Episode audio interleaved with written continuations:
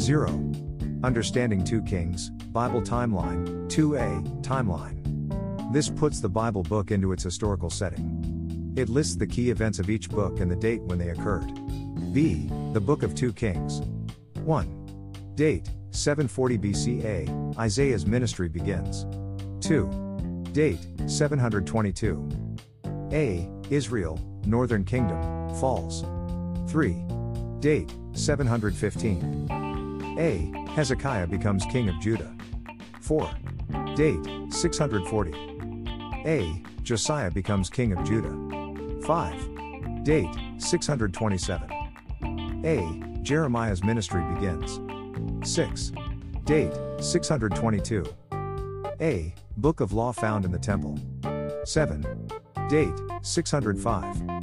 A. First captivity of Judah, Daniel taken. 8. Date 597. A. Second captivity, Ezekiel taken. 9. Date 586.